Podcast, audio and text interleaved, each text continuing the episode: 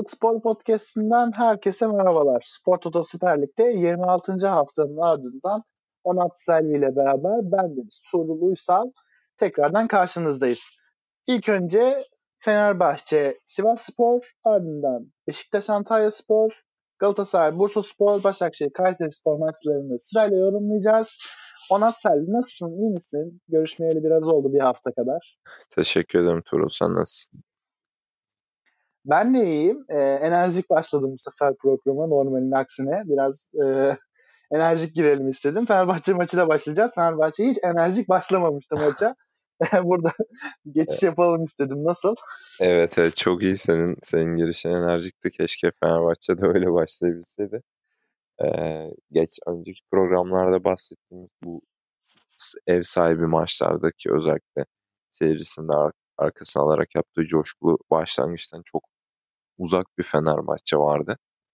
E, golü nitekim golü yene kadar da hemen hemen hiçbir pozisyon üretemediler. Hiçbir hareketlilik gösteremediler. İşte bunda e, orta sahada özellikle Tolga'nın kötü performansı, Mehmet Topal'ın orta sahaya geri dönmesinin ve bunun da tempoyu düşürmesinin etkisi. E, bir kurgu düz, üzerinde oynayamama ve en iyi topu dağıtan oyuncusu var. Vene ile en tempolu oyuncusu Dirar'ın yokluğu. Bunlar Fenerbahçe'nin temposunu bayağı düşündü. Nitekim gol yene kadar da dediğim gibi hiçbir hareket gösteremediler. Ondan sonra çok hızlı bir reaksiyon vererek maçı kazandılar. Şimdi bir de e, Fenerbahçe tabii ki de e, yine bir geri dönüş yaptı bu arada. Arka arkaya kaçıncı oldu bu.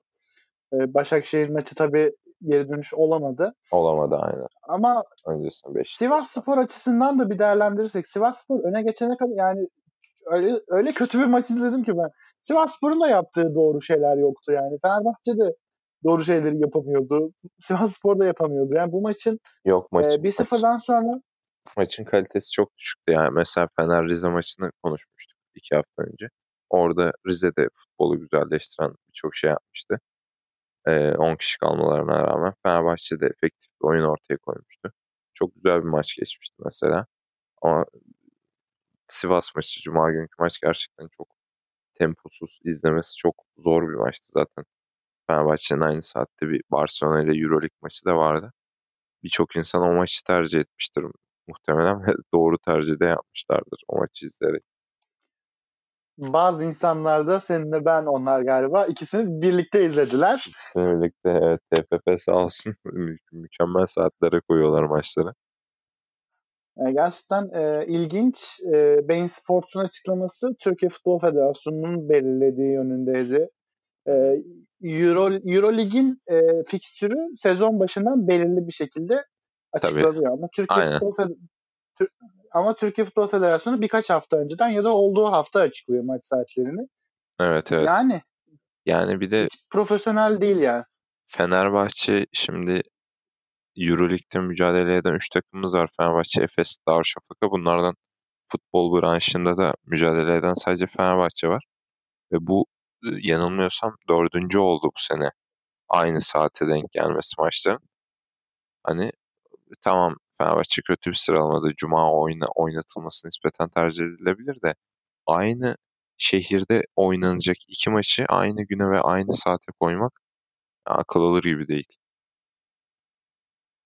Üstelik şöyle de bir şey de var. Basketbol kombinesi sahibi olan birçok taraftarın aynı zamanda futbol kombinesi de var. Aynen Taraftarlar öyle. muhtemelen basketbol maçını tercih ettiler. E, aynen basketbol Ama maçı yine, daha kalabalık. Maçın e, içine dönelim e, tekrardan. E, e, Türkiye Futbol Federasyonu'nun tercihlerini konuşmaya başlarsak yine bir programı daha deviririz herhalde. e, maçın içine geri dönelim. Sivas Spor bir şekilde bir sıfırı buldu. Ama çok kısa bir süre arkasından Roberto Solba adlı Fenerbahçe'nin beraberlik golü geldi. Bu beraberlik golünü de ben Euro 2008'de Türkiye milli takımının attığı gollere çok benzettim. Bir şekilde top ceza sahasına geldi. Semih'in Hırvatistan'a attığı gol gibiydi. Evet çok ya top bir şekilde ceza sahasının içine geldi. Yine Sivas Sporlu oyuncuların da hatası var orada bu arada. Evet. Yani fundamental bir hata var. Topu uzaklaştırmıyor. Bildiğin ayağına çarptırıyor. Tuhaf bir hareket. Ama Soldado'nun teknik klas bir golcü vuruşu ve Fenerbahçe çok kısa sürede beraberliği buldu ve arkasına aldığı rüzgarla da ikinci golde bulup maçı kazanmayı bildi. Şimdi şöyle bir şekilde Sivas golü buldu dedin. O şeklin sebebi var. Ee, Mehmet Topal sakatlandı. Her ne kadar Duran olsa ve bu maçın Tolga ile beraber bu kadar Fenerbahçe bazında bu kadar kötü olmasının ana sebebi de olsa orada en azından defansı beşleyen bir oyuncu oluyor. Bu genellikle Fenerbahçe'nin aleyhine bir durum olsa da bu maçta o çıktıktan sonra yerine ekici girdi. Yani Ersun Yanal genellikle golü aradığı dakikalarda 2013-2014 sezonunda da bunu yapıyordu. İşte 4 forvete dönüyordu. Ve o dakikalarda Fenerbahçe'nin güzel oyunu hep e, zora giriyordu. Çünkü hani topu ileriye aktarman lazım senin hücum yapabilmen için. Burada da Mehmet Ekici'yi aldığın zaman Zayis Mehmet Ekici aynı anda iki tane ofansif orta saha ve Beşiktaş'ta maça çıkmamış, idman yememiş bir Tolga yani sadece Fenerbahçe'de yediği idmanlarla geliyor bir kondisyon sıkıntısı var. E, maçın zaten 65. dakikası olmuş o gün de iyi oynayamıyor. Tek orta sahada koşan tek oyuncu olarak bırakılıyor. Nitekim golü izlerseniz Fenerbahçe'nin 4 savunma oyuncusu var golde. Sivas Spor orada 5 kişiyle geliyor. Tolga adamını takip edemiyor. Ekici zaten gelmekten bir haber. Zayt sorularda yok. Ee, Özer bomboş bir vuruş yapıyor. Rahat bir gol oluyor. Ama ondan sonra senin de dediğin gibi Santra'dan hemen sonra başlar başlamaz bu sefer Sivas Spor defansının basit bir hatası oldu. Soldado da güzel bir vuruşta topu ağlara gönderdi. O gol çok kritikti çünkü hani taraftar golden hemen önce bir tepki vermeye başlamıştı bir miktar. O golün hemen gelmesi hem bir Sivas Spor'u şok etti hem de Fenerbahçeli oyunculara bir gaz verdi diyelim. Bu sefer ceza sahasının içine çok girmeye başlayan bir Fenerbahçe oldu. Zaten atılan ikinci golde de ceza sahası içine çevrilen topta bir Sadık dokunamadı, bir Moses dokunamadı. En arkada ikinci geldi bu sefer vurdu ve golü attı. E, ceza sahasının içine çok girdiğiniz zaman karşınızda da çok iyi bir takım yoksa zaten büyük takımların böyle oynaması gerekiyor. Golü böyle buluyorlar. Galatasaray'ın Bursa'ya attığı gollerde NDN'in golü olsun mesela konuşacağız. Öyle geldi. Ee, bu golden sonra da Fenerbahçe Moses'te 3'ü de bulabilirdi. Olmadı. Bir şekilde senin de dediğin gibi geri dönüp kazanmasını bildi. Çok iyi bir oyunda olmasa da. Büyük büyük takımlar daha önce de bunu değindik podcast'imizde. Spor Süper Lig'in büyük takımları e, set oyunuyla, organizasyonla oyunu bulmak yerine e, daha çok rakibe hata yaptırarak golü buluyorlar. E, Başakşehir de bu şekilde oynuyor. Bu, bu ilerleyen e, dakikalarda onu da konuşacağız. Onlar da bu hafta o şekilde e, golü buldular. E, Galatasaray'da aynı e, yani Galatasaray'ın bu hafta aslında Ndiaye'nin örnek verdim ama çok e, olağan dışı bir goldü yani Ndiaye'nin bir kafa golü atması. Oraya da geleceğiz. Fenerbahçe maçının üstüne konuşulacak daha da fazla bir şey yok zaten. Maç içinde de çok fazla aksiyon olmadı. Ee, istiyorsan burada bitirip Beşiktaş'a geçebiliriz. Beşiktaş'la devam edelim o zaman. Göztepe karşısında 46. dakikada attıkları golle Burak Yılmaz'ın yine e, attığı golle 1-0 kazandılar. E, bu maçta da aslında sen de maç şeyden önce programdan önce konuştuk. E, Kovarejman'ın Burak Yılmaz'a yaptığı asist dışında pek bir şey yoktu. E, Beşiktaş Göztepe maçını değerlendirmesiyle başlayalım istersen. Evet. E, bir e, maçın sonuna doğru Burak'ın Leiç'in önüne veremediği bir top vardı. Beto iyi çıkıp aldı. Onun dışında Beşiktaş'ın çok fazla bir aksiyonunu göremedik. Ee, buna karşın Göztepe'nin gol yapabileceği pozisyonlar vardı. Zaten attığı bir gol de vardı. Offside gerekçesiyle verilmedi. Ee, Beşiktaş açıkçası iki, özellikle iki pro, programları konuştuğumuz sağ dışı pro, problemleri ne bu sefer sağ içine de yansıttı. Gerçekten çok kötü bir oyun oynadı. Ee, takım olmaktan uzak, birlikten yoksun bir performans vardı. Ee, mesafeler çok açık oyuncular arasında iyi top yapamadılar. Yani kendi seyircilerin önünde çok iyi bir performans sergileyemediler. Milli maç arasından önce. Ee, nitekim Beşik Quaresma'nın yine Fenerbahçe maçına yaptığı ortaya benzer bir ortayla tamamen bireysel yeteneğiyle iyi bir orta yaptı ve Beşiktaş taraftan gelirken hiç istemedi Burak gollerine devam etti güzel bir kafa vuruşuyla. Ee, sonrasında Beşiktaş çok fazla bir hareketlilik gösteremedi. Dediğim gibi Göztepe'nin atabileceği pozisyonlar oldu. Ee, bu, bu maçta da Fenerbahçe Sivas maçına benzer bir maç izledik açıkçası. Sıkıcı bir maçtı. Nitekim sonunda Beşiktaş iyi bir oyun olmasa da 1-0 kazandı. O zaman Beşiktaş'ın bir de e, bu oyuncuları değerlendireme işine gelelim istersen. Çünkü çok kaliteli oyuncuları vardı. Devre arasında da bu arada bir sürü kan kaybettiler aslında. Yani bu kötü oyun oyun yani e, saha dışından e, gerçekten yaşanan büyük sıkıntılar var. Günümüzde bugün de birkaç haber çıktı Gökhan Töre ile ilgili. Onun dışında bir de Pepe'yi kaybetmişler. E, Tolgay gibi bir orta saha e, şeyinde o formasyonunda önemli bir oyuncuyu kaybetmişler. Yani oyuncular da hep anlaşarak ya da anlaşamayarak ayrılıp gidiyorlar yani. Beşiktaş'ın sürekli bir kan kaybı var. Bir yandan da birkaç genç oyuncuyu çıkartmış olması var. Şenol Güneş'in de bir başarısıdır tabii ki bu. Babeli Ama Şenol de. Güneş şu anda da bu evet Babel'i de kaybettiler. Doğru diyorsun. Babel de yani e, Arap Yarımadası'na gitmedi. Fulham'a gitti yani. Babel'in kalitesini oradan görebiliyoruz. Premier Lig transferi yaptı Süper Lig'den. Bir kolay bir şey değildir bu yaştaki bir oyuncu için üstelik. Yani tabii Fulham'ın durumuna hepimiz e, vakıfız. Yani tabii ki de ilk 5'e oynamıyor Premier Lig'de ama Premier Lig'in herhangi bir takımına gidebilmek de başarıdır e, Süper Lig'den. E, Beşiktaş çok kan kaybediyor. Aynen ama öyle. ikincilik yarışında ee, lafını böldüm ama şöyle girebilirim. Ee, senin de dediğin gibi oyuncuları çok kaybettiler ve genellikle de sağ dışı faktörlerden kaybettiler. Nitekim işte Babel'i unuttuk sonradan saydık. Devre arası Vida benzer bir şekilde gidiyordu. Olga'yı kaybettiler. Gökhan Töre'yi kaybettiler. E, mesela Başakşehir'e değineceğiz. Başakşehir'de bu hafta Gökhan İnler oynadı. Onu da iki sene önce benzer bir şekilde kaybetmişlerdi. Yani oyuncuları Fenerbahçe'de bu konuda iki hafta önce bahsetmiştik. İşte Kamen kadro dışı, Dirar kadro dışıydı. E, kullanın bunları madem para veriyorsunuz. Beşiktaş'ta da aynı durum var. Sürekli bir harcama oyuncuyu bir kadro dışı bırakalım, kullanmayalım, gönderelim. İşte parasını ödemekten kurtulalım. Bu da zaten işte süredir konuştuğumuz oyuncuların paralarının ödenmemesine bağlı sıkıntılardan kaynaklanıyor. Ee, bunun yerine bu oyuncuları kullanıp verim almaya çalışsalar çok daha iyi bir kadroları vardı. Sene son Caner'in de benzer bir şekilde gideceği konuşuluyor. Aslında çok başarılı ve güzel bir çekirdek Beşiktaş'ta. Yapılan yönetimsel ve teknik direktörle oyuncu ilişkileri konusundaki hatalar sebebiyle dağıtılmış olacak.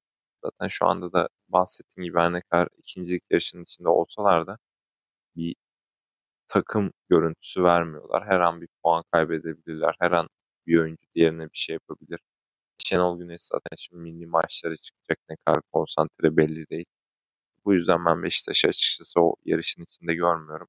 Sene sonunda bu kan kaybı devam edecektir. Çok önümüzdeki sene bambaşka çekirdekte bir Beşiktaş izleyeceğimizi düşünüyorum. Önümüzdeki sene demişken o zaman Onat ee, Beşiktaş'ın e, sene sonunda hem bir kongresi var hem de e, teknik direktör yeni bir teknik direktör gelecek. Beşiktaş'ın e, kongresinden çıkabilecek sonuç yine Fikret Orman olur herhalde. Yani şu anda farklı bir ihtimal yok gibi gözüküyor. E, teknik direktör e, tercihleri nasıl olur sence? Ben Guti ya da Sergen Yalçın tarzında daha önce Beşiktaş'ta oynamış bir oyuncunun da tek direktör olabileceğini düşünüyorum şu anda yönetimin kararlarının arasında onların da bulunabileceğini düşünüyorum. Bir de e, kulağıma gelen Mircea Lucescu.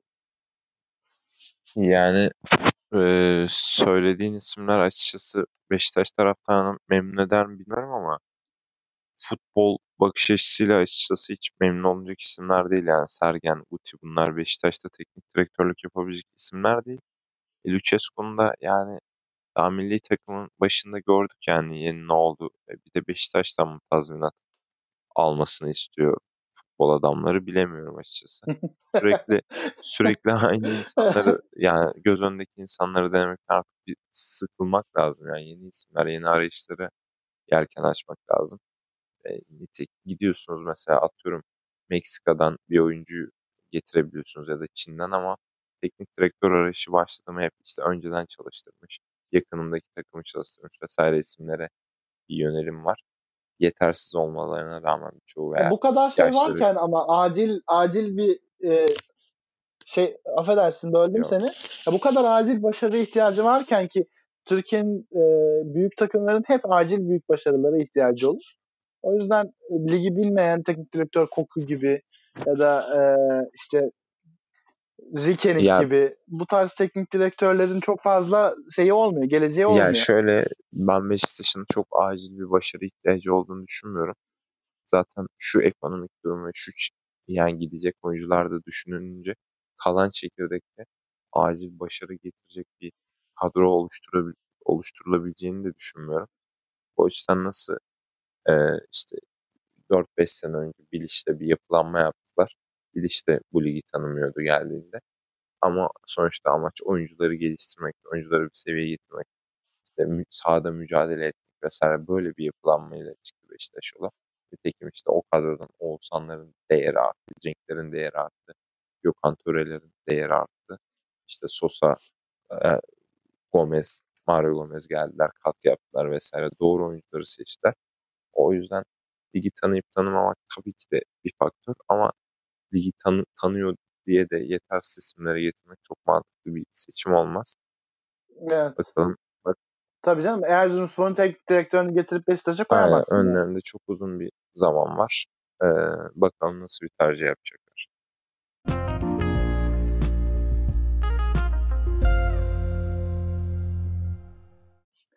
O zaman Başakşehir Kayseri Spor maçıyla devam edelim lig ortalamasının üstünde şut çekildiği, orta açıldığı, fazla e, aksiyonun o, bulunduğu bir maçtı. Edin Visca gol kaçırma rekoru kırdı diyebiliriz. E, Başakşehir vitesi bayağı bir arttırdı Kayseri'nin golünden sonra.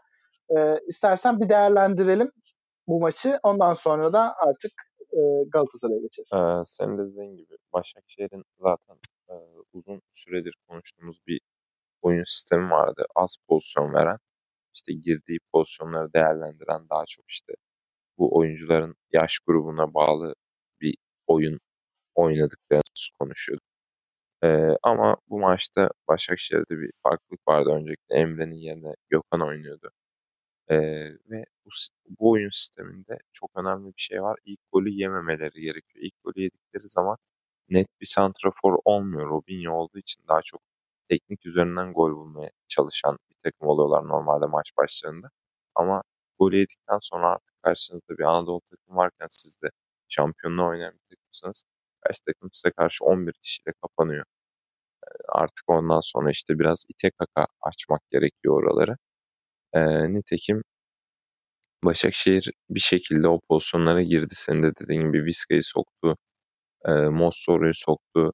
Ama Kayseri Spor açısından çok şanslı bir maçtı açıkçası. Başakşehir pozisyonları gol çeviremedi. Gökhan'ın da çok iyi bir şutu vardı. Maçın başında e, Kuduryaşov'un bir kale, önce kaleci sonra direğe çarpan bir topu vardı. Bayağı pozisyon kaçırdılar. E, ama maçın sonunda işte bahsettiğimiz o net santraforda oyuna girdi. Ceza sahası biraz daha hareketlendi.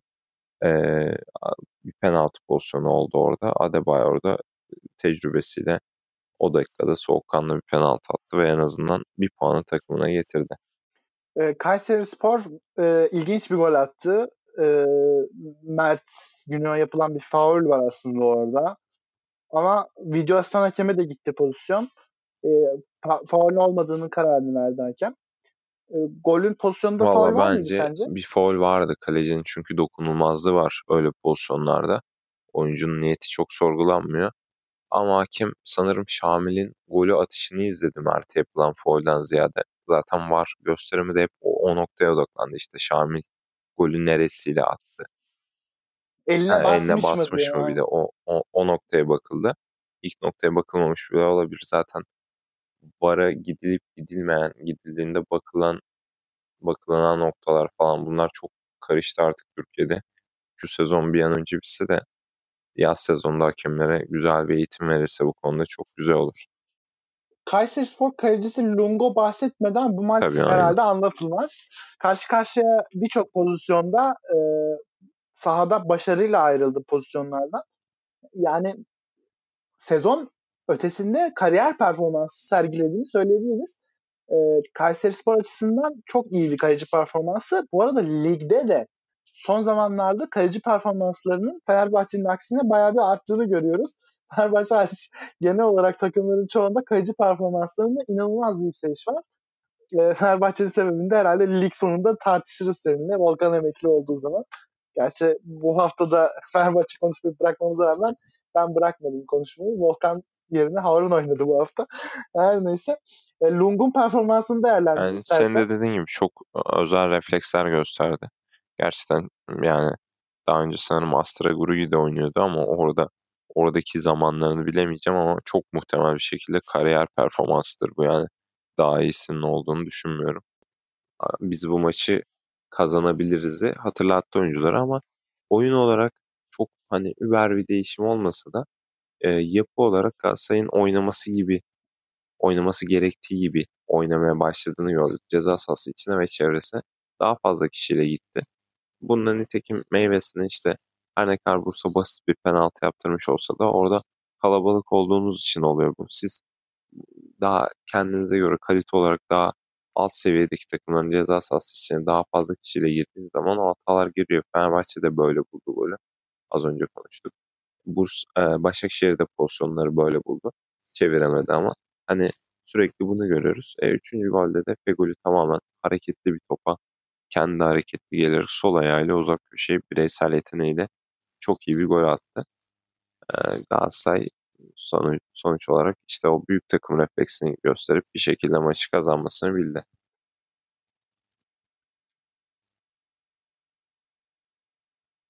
Bireysel yetenek demişken Galatasaray gollerin hepsini bireysel yeteneklerle buldu yine. Herhangi bir organizasyonla iç sahada yaptığı gibi işte pozisyonları arka arkaya bularak evet, zaten Galatasaray deplasmanlarda genel bir sıkıntı yaşıyor. Ama önemli olan kazanmak günün sonunda bir şekilde kazandığın zaman bu pek fazla konuşulmuyor.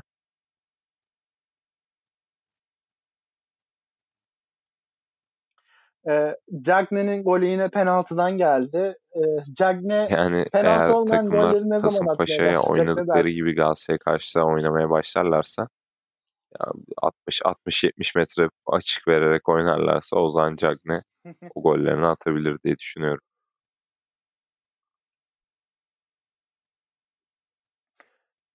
E, Cagne'nin bu arada e, geldiğinden beri ya, tabii konuşuluyor bu. Feguli ile falan e, Belhanda'nın e, gole katkısı biraz arttı. Yani, e, sence Feguli ve Belhanda'nın alakası olabilir mi? Artan bireysel e, performanslarının da etkisi var. Çünkü atılan gollere bakarsanız genel olarak yani o güzel gol diyorsunuz. Yani bu oyuncular zaten bildiğimiz gibi maç seçen oyuncular olduğundan bahsediyorduk ama bireysel yetenekleri tartışılmayacak oyuncular. Ama Jacklin'in de attığı gol sayısına bağlı olarak üstünde bir çekim etkisi var yani. Hak ettiğinden fazla bir çekim etkisi var mutlaka. En azından ceza sahası içine top attığın zaman fiziğiyle biraz karıştırabiliyor. Bu da diğer oyuncular için bir alan açıyordur mutlaka. Kayseri Spor 2-0'ı bulabilirdi bu arada. Uhud Bulut iki ayrı pozisyonda boşa harcadı ve e, Galatasaray günlerini hatırlattı. Galatasaraylı maçı izleyen Galatasaraylılara Umut Bulut'un neden artık Galatasaray'da oynamadığını tekrar hatırlattı diyebiliriz. Ee, Kayseri Spor topu ileride tutabileceği birçok pozisyonda topu direkt rakibe vermeyi tercih etti. Ve Başakşehir'de sürekli pozisyonları tekrarlamaya başladı. Yani top topu tekrardan kazanma süresi 2 saniye 3 saniye gibi bir şey olmuştu artık ve e, penaltı pozisyonunda da 1-1'i buldular. 90 artı 6'da pes etmediler. Penaltı pozisyonunu değerlendirelim. E, top eline çarpıyor defans evet, evet, evet, ve penaltı. penaltı çok üstüne tartışılacak bir şey yok. Ee, neyse ki o pozisyonda VAR'a gidildi de yani büyük bir tartışma başlamadı yine. Do- doğru bir karardı.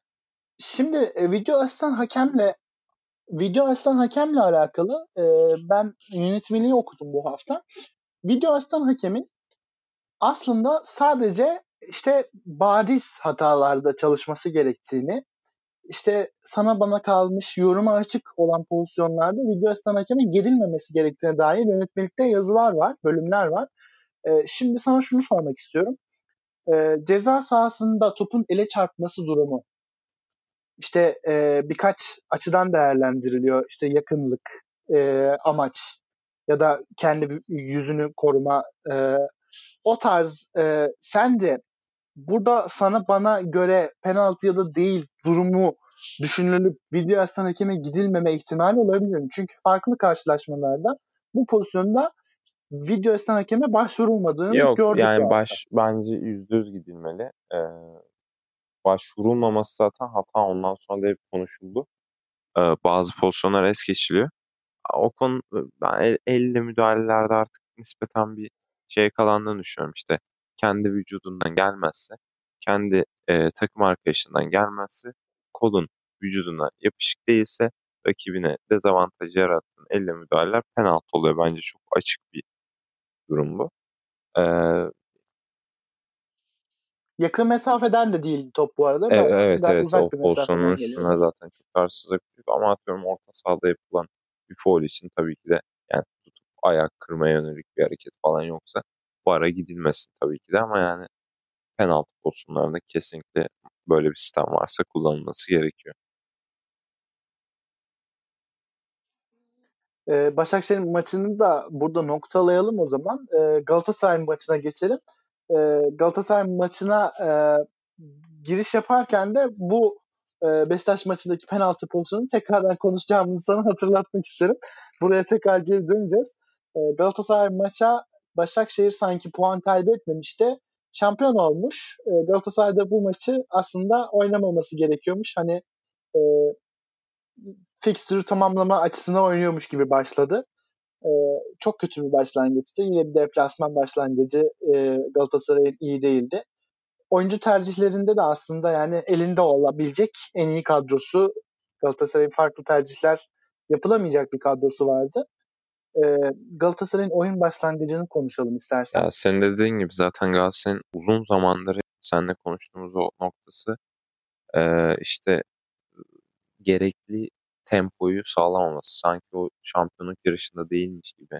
Adeta Fenerbahçe'nin durumundaymış gibi bir e, oyun yapısında oynuyor oyuncular istek konusunda. Bu oyuncuların işte kişisel e, maç seçme durumlarıyla da alakalı demiştik ama artık onun çok dışına çıktı. Yani basit hatalar yapılıyor işte mesela ikinci golle Şavet attığı golle Galatasaray orada 6-7 kişi var ama kimse yayı tutmuyor. Herkes böyle ceza sahası adam paylaşılmamış. İlk golde Emre ileride kalıyor. Marka onun kademesine geç, geç giriyor vesaire. Yani çok bahsettiğin gibi Başakşehir'in de puan kaybettiği bir maçı hemen ardından başlanmaması gerektiği gibi başladı ama daha sonra e, yapması gereken şeyleri yaptı büyük oranda işte ceza sahasına daha fazla kişiyle girdi. Nitekim Endia'ya o pozisyonun içinde gol attı. E, Fegül'ü de en sonunda çok kalitesini gösteren bir vuruşla fişi çekti zaten. iki tane çok güzel gol izledik maçta. İlk Fenerbahçe ve e, Beşiktaş maçlarına göre çok daha izlemesi zevkli bir maçtı.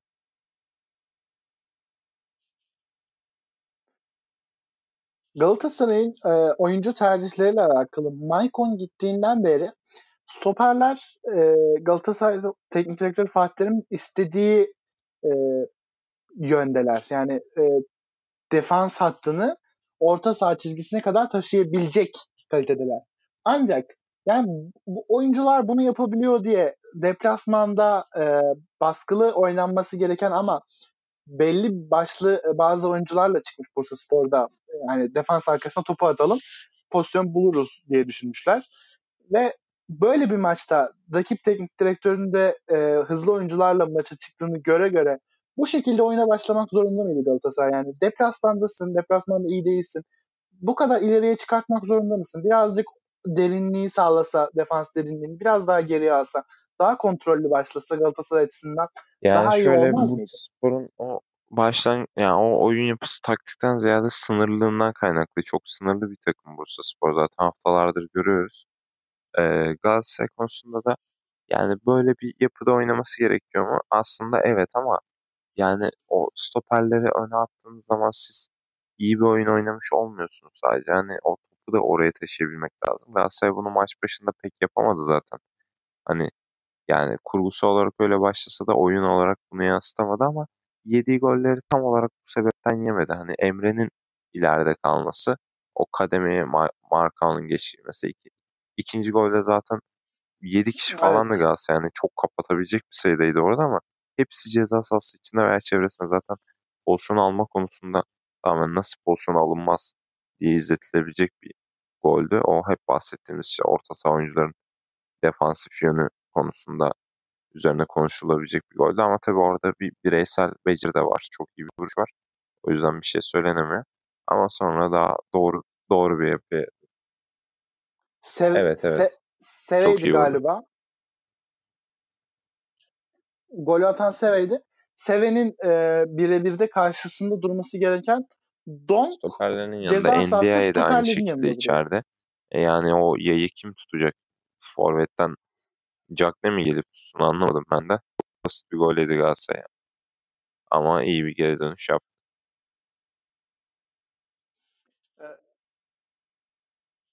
Bu pozisyon 1-0'ın hemen ardından e, Seven'in golü değil de bu e, Yusuf Erdoğan'ın golünün Yusuf Erdoğan'ın pasında atılan golün ardından e, Bursaspor'un e, Sako'ydu galiba. Uzun süredir sakat olan forveti ilk defa golle buluştu.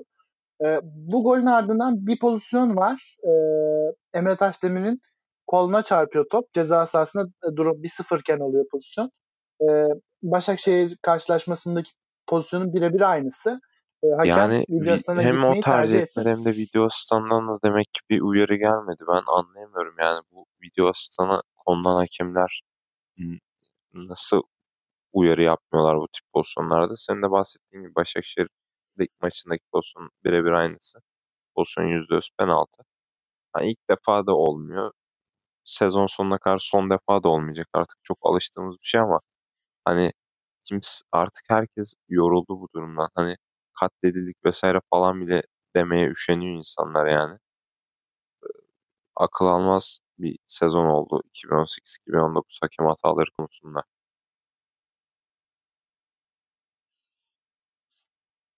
Bu arada kendimi de düzeltmek istiyorum az önce. E, hakem video asistanına gitmeyi tercih etmedi dedi. Ben daha önce de söylediğim gibi video asistan yönetmeliklerini bir okudum. E, hakemlerin kendi video asistanına gitme e, inisiyatifleri yokmuş. E, ben evet, de evet, zaten, ilk defa zaten sonuçta e, orada okuduğum zaman otur, öğrendim. Evet yani izliyorlar, oturuyorlar orada izliyorlar. Başka işleri gerekiyor. yok. Hani şüpheli bir pozisyon varsa çağıracaksın hakem bu kadar basit. Yani tek işim bu. asistan hakemin çağırması gerekiyor yani. O çağırmadığı sürece Aynen. orta hakem Zaten e, tek işi bu yani asistan hakemin bunun içinde iyi de bir para alıyorlar orada oturarak. Yani boş Cüneyt Çakır evet yani Cüneyt Dünya Çakır'dı hakemimiz. İlginç. evet yani bunu bilemiyorsa tam. Çünkü yani şunu da söylemek istiyorum Galatasaray açısından. Galatasaray'ın e, inanılmaz bir eforuyla maç geri geldi. Ama bu pozisyonun gölgesi altında kaldı bu maç. Yani Galatasaray o 3 golü atarken yaptıklarının e, karşılığını alamıyor böyle pozisyonlar. Bu şekilde hakem hataları olduğu zaman maçı kazanan takım yani doğru düzgün kazanamamış gibi oluyor. Ama aslında goller atıldı. Fegoli'nin attığı gol ya da işte Ndiaye'nin ilk yarı biterken attığı gol. Yani bu goller atıldı. Ama Emre Taşdemir'in evet, pozisyonu evet, penaltı yani çalınsa orada belki penaltı çalınsa yani maç, maç bambaşka bir noktaya gidebilirdi. Böyle bitmeyebilirdi. Sen de dediğin gibi bu yapılan hatalar hem kaybeden takıma hem kazanan takıma büyük bir saygısızlık olmuş oluyor. Bunun dışında ama şunu da konuşmak lazım işte. Bunun ana sebebi de işte Galatasaray'ın yaptığı o temposuz başlangıç. Yani sen Bursa zaten sıkıntıları olan, kalite açısından sorunları olan bir takım. Sen hiç buralara getirmeyeceksin maçı. Pozisyonları vermeyeceksin. En başından maç sonunda yaptığını maçın başından itibaren e, rakibinde puan kaybetmişken 90 dakika tempolu bir şekilde yapıp yani kalite farkında maçı rahatlıkla kazanacaksın. Bunu yapmıyorsan böyle pozisyonlar olur. Bazen senin lehine olur, bazen aleyhine olur. E, bu da seni yarışta ileri veya geriye iter yani. O günlük performansa kalıyor artık.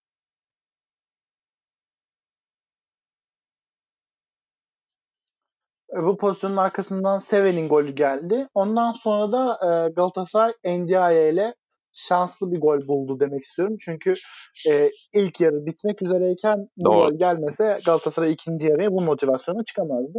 İlk Doğru tabii ama işte ceza oraya da bakarsak çok fazla kişiyle gitmişti Galatasaray. Bunun da meyvesini aldı. Bu da önemli yani.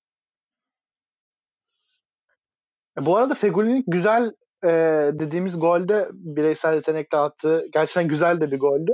E, bir offside itirazı vardı Bursaspor'un e, Twitter'dan e, açıklama falan yayınladılar. Ben o pozisyonun offside olduğunu düşünmüyorum. Açıkçası e, birkaç kere de kontrol ettik. E, şeyin de Beyin Sports'un elindeki görüntüler TFF'den geliyormuş zaten. E, çekilen o e, ne çizgiler sınırında bir offside sence? yok. Ama işte şey tartışmalar oluyor. Top ayaktan çıktıktan sonrasını mı baz alacağız? Ayakta olduğu anı mı baz alacağız? Bu tartışılıyor. Yani daha önce farklı bir şekilde uygulanmış. Bence Bursa maçındaki uygulama doğru. Ama hani bütün maçlarda aynı standarda yakalamak gerekiyor. Yine işte tartışma standardı yakalayamamaktan çıkıyor. Ama karar doğru yani bir offside göremedim ben de pozisyonda.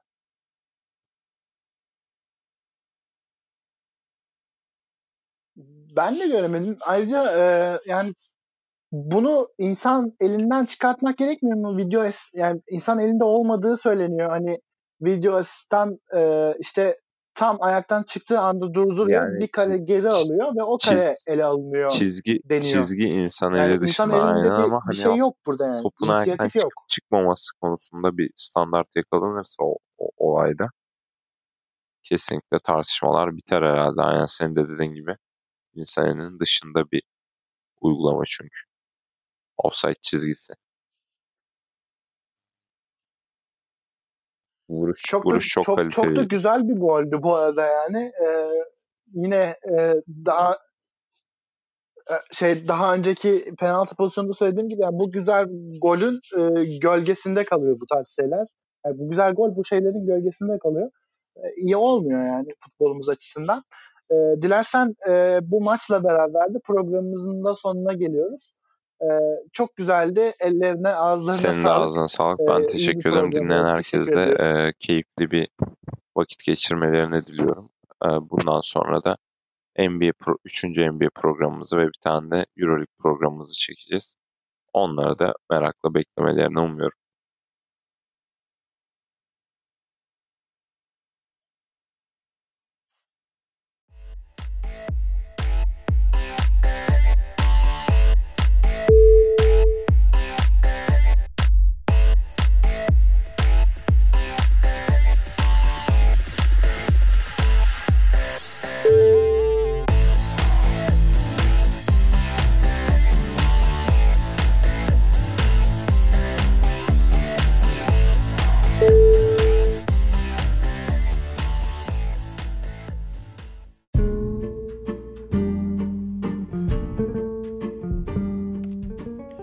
Severlerin dikkatine. Haftalık Spor'un bu bölümünün sonuna geldik. Bizleri Apple Podcast, Spotify ve Google Podcast'ten dinleyebilirsiniz. Haftalıkspor.gmail.com adresine gönderdiğiniz mesajları dikkate alıyoruz. Eğer bizleri farklı bir platformdan da dinlemek istiyorsanız lütfen bize bildirin. Onat Selvi ile bu hafta Süper Lig'in genel durumunu değerlendirdik. Görüşmek dileğiyle. Müzik